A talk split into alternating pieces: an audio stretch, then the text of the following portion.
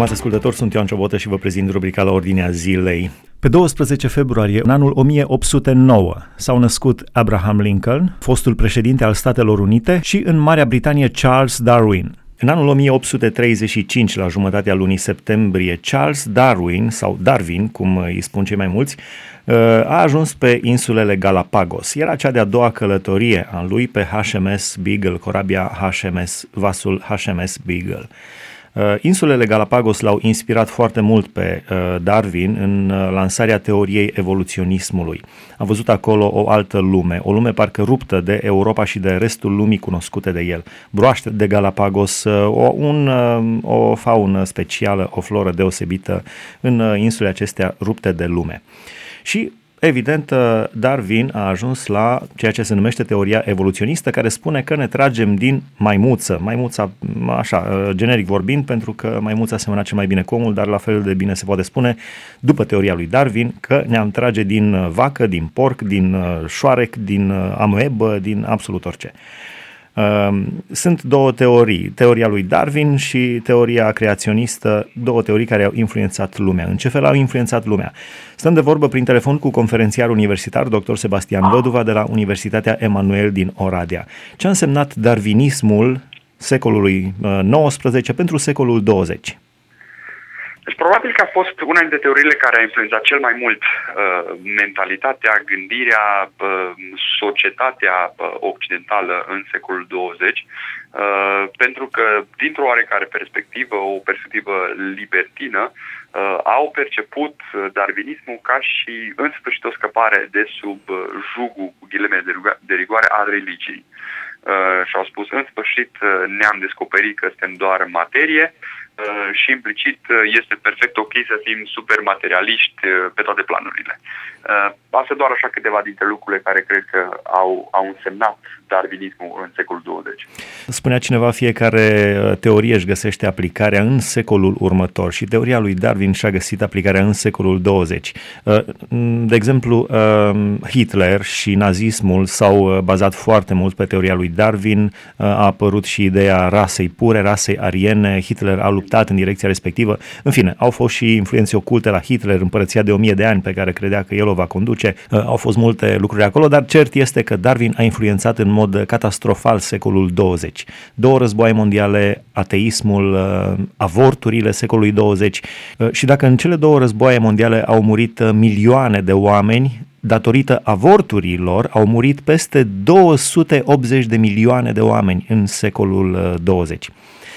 În ce măsură o teorie poate să influențeze în așa fel uh, omenirea sau care sunt ingredientele prin care o teorie poate să influențeze în așa hal omenirea? Deci, eu aș privi biblic uh, și Pavel îi scrie lui Timotei în 2 Timotei capitolul 3, în care spune că în vremurile din urmă oamenii își vor da învățători care să le ghidile urechile.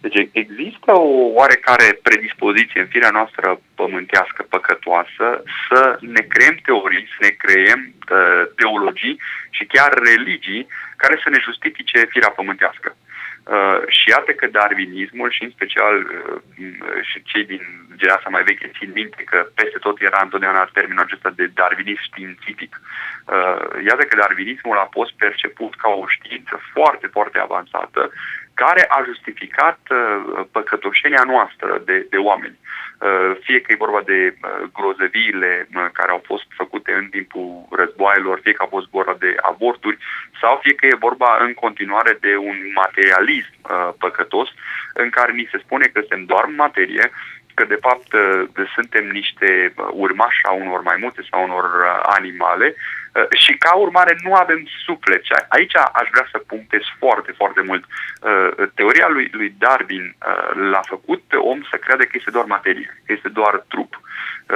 Este această zitală care o spunea bogatul în pila Domnului Iisus Hristos, bucură-te, mănâncă, veselește-te, că de fapt tot ceea ce este este aici sub soare și a încercat și din nefericire pe mulți oameni i-a rătăcit să se convingă că nu au suflet că noi ca și oameni suntem doar materie și că bă, nu contează ce se întâmplă după moarte și așa mai departe.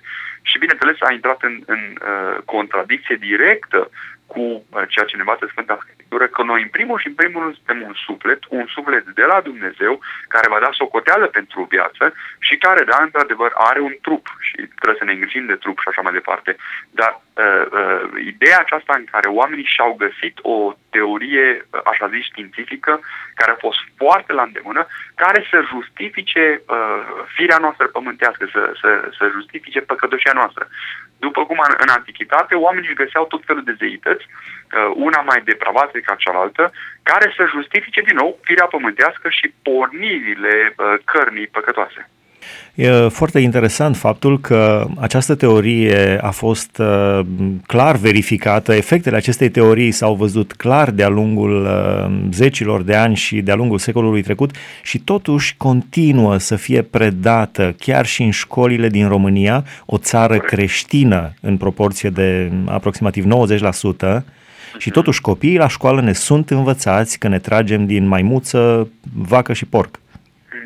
Da, din, din, din nefericire, știți cum îi, uh, Pavel spune în, în roman, capitolul 1, uh, oamenii iubesc întunericul uh, și e atâta la îndemână uh, să te percepi doar ca și materie, să percepi că ești doar uh, ca și un animal și ca urmare o viață uh, uh, păcătoasă este permisă și multe alte lucruri de genul acesta. Deci, deci cred că această teorie este o, o teorie care este foarte la îndemâna uh, omului modern uh, care dorește să creadă această minciună. Uh, și spune Pavel, oamenii au iubit minciuna chiar dacă uh, în cugetul lor, chiar dacă în, în mintea lor au știut că minciuna aceasta nu e adevărată, uh, au iubit, uh, au iubit minciuna.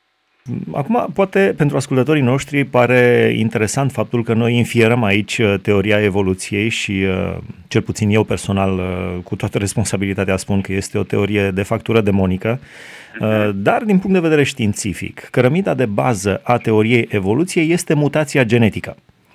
Dar geneticienii au constatat că uh, din fiecare uh, mutație genetică, poate 1 la 100 s-ar putea să aducă ceva benefic unui organism viu, dar 99 sunt destructive, aceste mutații genetice. Da. Așadar, mergem un pas înainte, 99 înapoi, unul înainte, 99 înapoi și pretindem că progresăm. Da. Din, din punct de vedere științific, ce valoare are teoria lui Darwin?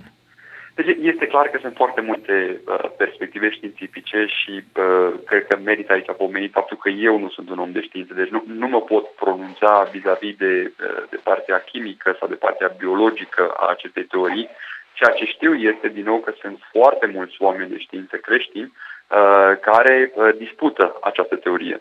Uh, și unii dintre ei spun chiar ceva de, de genul uh, ai nevoie de mai multă credință să crezi în evoluționism decât uh, să crezi în Sfânta Scriptură. Uh, deci există această, această uh, teorie în cadrul uh, comunității științifice, dar din nou este vorba de o comunitate științifică care funcționează fără Dumnezeu și merge mai departe într-o, într-o teorie care îi convine din punct de vedere pământesc, din punct de vedere a firii pământești. Cert este că dezbaterea continuă și fără dar și poate sunt anumite nuanțe, sunt anumite puncte din observațiile lui Darwin, din observația acestor mutații genetice, care sunt adevărate, care sunt întrebuințate. Ingineria genetică este, este avansată. Dar saltul de la a discuta despre această mutație genetică, mie îmi place să folosesc termenul adaptație. Și orice specie pe fața Pământului, inclusiv uh, uh, oamenii și inclusiv uh, animalele, au acest dar de la Dumnezeu de a se adapta uh, contextului schimbărilor climatice și așa mai departe. Uh, dar de a feri de la această uh, abilitate înzestrare care Dumnezeu ne-a dat de a ne adapta în a spune că de fapt totul evoluează dintr-o celulă pierdută undeva într-un vad de apă în urmă cu nu știu câte milioane de, de ani, cred, cred că e un salt mult prea mare și mult prea fals. Acum este adevărat că seamănă într-un fel structura, să zicem, structura de bază a vacii, a porcului, a maimuței cu a omului. Dar da. seamănă nu pentru că au evoluat una dintre alta, ci pentru că au fost create de aceeași inteligență, de același creator, de Dumnezeu. Da, da absolut. Dar și aici, aici este și argumentul, din nou, nu sunt un om de știință, nu, nu mă pot pronunța, dar uh, argumentul creaționiștilor este noi semănăm foarte mult pentru că suntem creați din uh, niște instrumente, suntem creați din, din niște building blocks, le, le, le spun în, în limba engleză, uh, similare. Uh, și e natural că ai uh, tot aceeași substanțe chimice care se întâmplă și într-un animal, și în om, și în uh, uh, uh, copaci. Deci orice organism viu are un oarecare numitor comun datorită faptului că e eficient. Uh, din nou, uh, uh, apa. Apa este prezentă și în iarbă, apa este prezentă și în corpul uman, apa este prezentă și în animale, peste tot este parte din uh, cre- crearea inteligentă a lui Dumnezeu, care a hotărât ca noi, uh, ființele umane, să necesităm apă. Tocmai de aceea, în uh, mediul în care există apă și există ploaie, totul crește și în deșert nu crește absolut nimic sau foarte puține lucruri cresc, pentru că uh, uh, unitatea comună, numitorul comun, este celula de apă, este această apă necesară. Aș reveni puțin la ceea ce spuneați dumneavoastră din punct de vedere moral și anume Dumnezeu a pus în om conștiința sau rușinea. Rușinea față da. de o faptă rea este o dovadă a ceva, a, a unei instanțe de judecată dincolo de materie. Corect. De ce există această conștiință în om? De ce credeți că omul este diferit de animale? Biblia spune că este uh, coroana creațiunii lui Dumnezeu. Corect. De ce l-a făcut Dumnezeu așa pe om? Încât să aibă rușine pentru o faptă rea. Să, să poată să discearnă între bine și rău. Da, asta este partea de suflet. Și, din nou, sufletul e o, o discuție foarte, foarte complexă. Dar deosebirea fundamentală între noi și toate celelalte creațiuni ale Dumnezeu este sufletul divin. Uh, și, din nou, vreau să fac această deosebire între trup și suflet, pentru că Scriptura o face și Scriptura ne spune foarte limpede că sufletul este cadou de la Dumnezeu și sufletul se duce înapoi la Dumnezeu. Sufletul este etern. Trupul este efemer. Uh, ne naștem, murim. Trupul este țărână. Nici nu-i mare mirare faptul că trupurile noastre seamănă cu trupurile celorlalte creațiuni ale Lui Dumnezeu. Pentru că nu asta ne, de, ne deosebește. Uh, ceea ce ne deosebește pe noi este sufletul. Dar dacă e, continuăm discuția din perspectiva morală și vedem unde sunt atacurile cele mai mari e, ale celui rău, este să neutralizeze, să negheze acest suflet în noi și să pună un accent mult prea mare pe trup pe poftele trupului și dacă vă uitați în, în Galaten când este vorba de, de uh, faptele firii pământești, uh, în exclusivitate este vorba de pofta trupului, de lăudășirea vieții, de pofta ochilor, de toate lucrurile pe care trupul ni le cere și când vorbim despre roada Duhului Sfânt, este o roadă care este aproape în exclusivitate la domeniul sufletului. Uh, și inclusiv ceea ce spuneați dumneavoastră, această conștiință pe care o are fiecare om Uh, uh, uh, creat de Dumnezeu, fie că e născut din nou sau nu, fie că e mântuit sau nu, are această frică de Dumnezeu, are, are această rușine de, de lume din jurul său și asta este încă o dovadă că noi suntem suflete vii îmbrăcate într-un trup muritor. Și sufletul este cel cu care ne conectăm uh, la Dumnezeu. Uh, sufletul ne rugăm. Uh, Psalmistul spune așa de frumos, la tine, Doamne, îmi înalți sufletul, nu trupul. Uh, dar, din nou, uh, mă uit și în special la, la uh, mișcarea aceasta modernă a secolului 21 a materialismului, în care tot accentul se pune pe trup. Cât de frumos ești, cât de înalt ești, cât de bine îmbrăcat ești, ce fel de mașină ai, ce fel de casă ai, toate sunt subiecte ale trupului, ale lăudorășerii, a firii pământești și foarte puțin sunt subiecte ale sufletului, pentru că sufletul vine din Dumnezeu. Sufletul se, se adaptă din Dumnezeu, trăiește din Dumnezeu. Doamne, ajută-ne să trăim pentru tine, stimați ascultători, urmăriți rubrica la Ordinea Zilei. Discutăm despre faptul că în anul 1835 Darwin, Charles Darwin a ajuns în insulele Galapagos și de acolo a fost foarte influențat și și-a lansat teoria da. evoluționistă. Uh, pentru că spuneați despre suflet și așa de, de frumos ați prezentat, mi-amintește ce spunea, cred că C.S. Lewis spunea, nu trupul primește suflet, ci sufletul primește trup. Exact, da.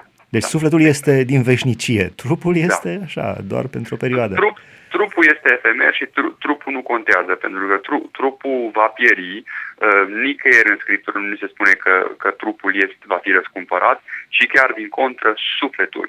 Noi suntem suflete vii care se întâmplă să avem și câte un trup. Atât. Da.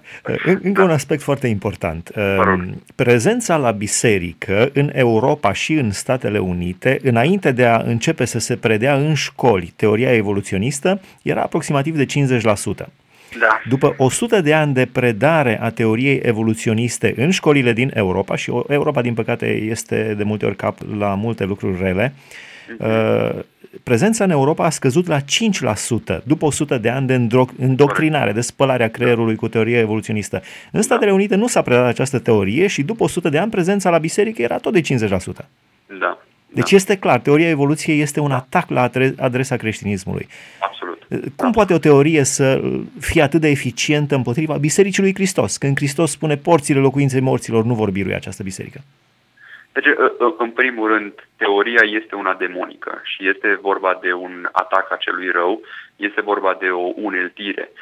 Pe cealaltă parte, eu pun vina în continuare pe uh, uh, partea uh, creștinismă și în special în Europa pun foarte mare vină pe seminarele teologice din, din anii uh, 20 uh, care au adoptat acest libertinism care au început să cocheteze și a fost o, o, o încercare a seminarelor teologice europene în anii 20 uh, să devină cât mai cu ghilimele de rigoare ca lumea, să devenim și noi științifici, să devenim și noi în pas cu lumea și una dintre teoriile pe care le-au, uh, le-au absorbit a fost această teorie a evoluționismului, pe lângă multe altele. Uh, faptul că Sfânta Scriptură nu este inspirată de uh, Duhul lui Dumnezeu, faptul că sunt greșeli și așa mai departe.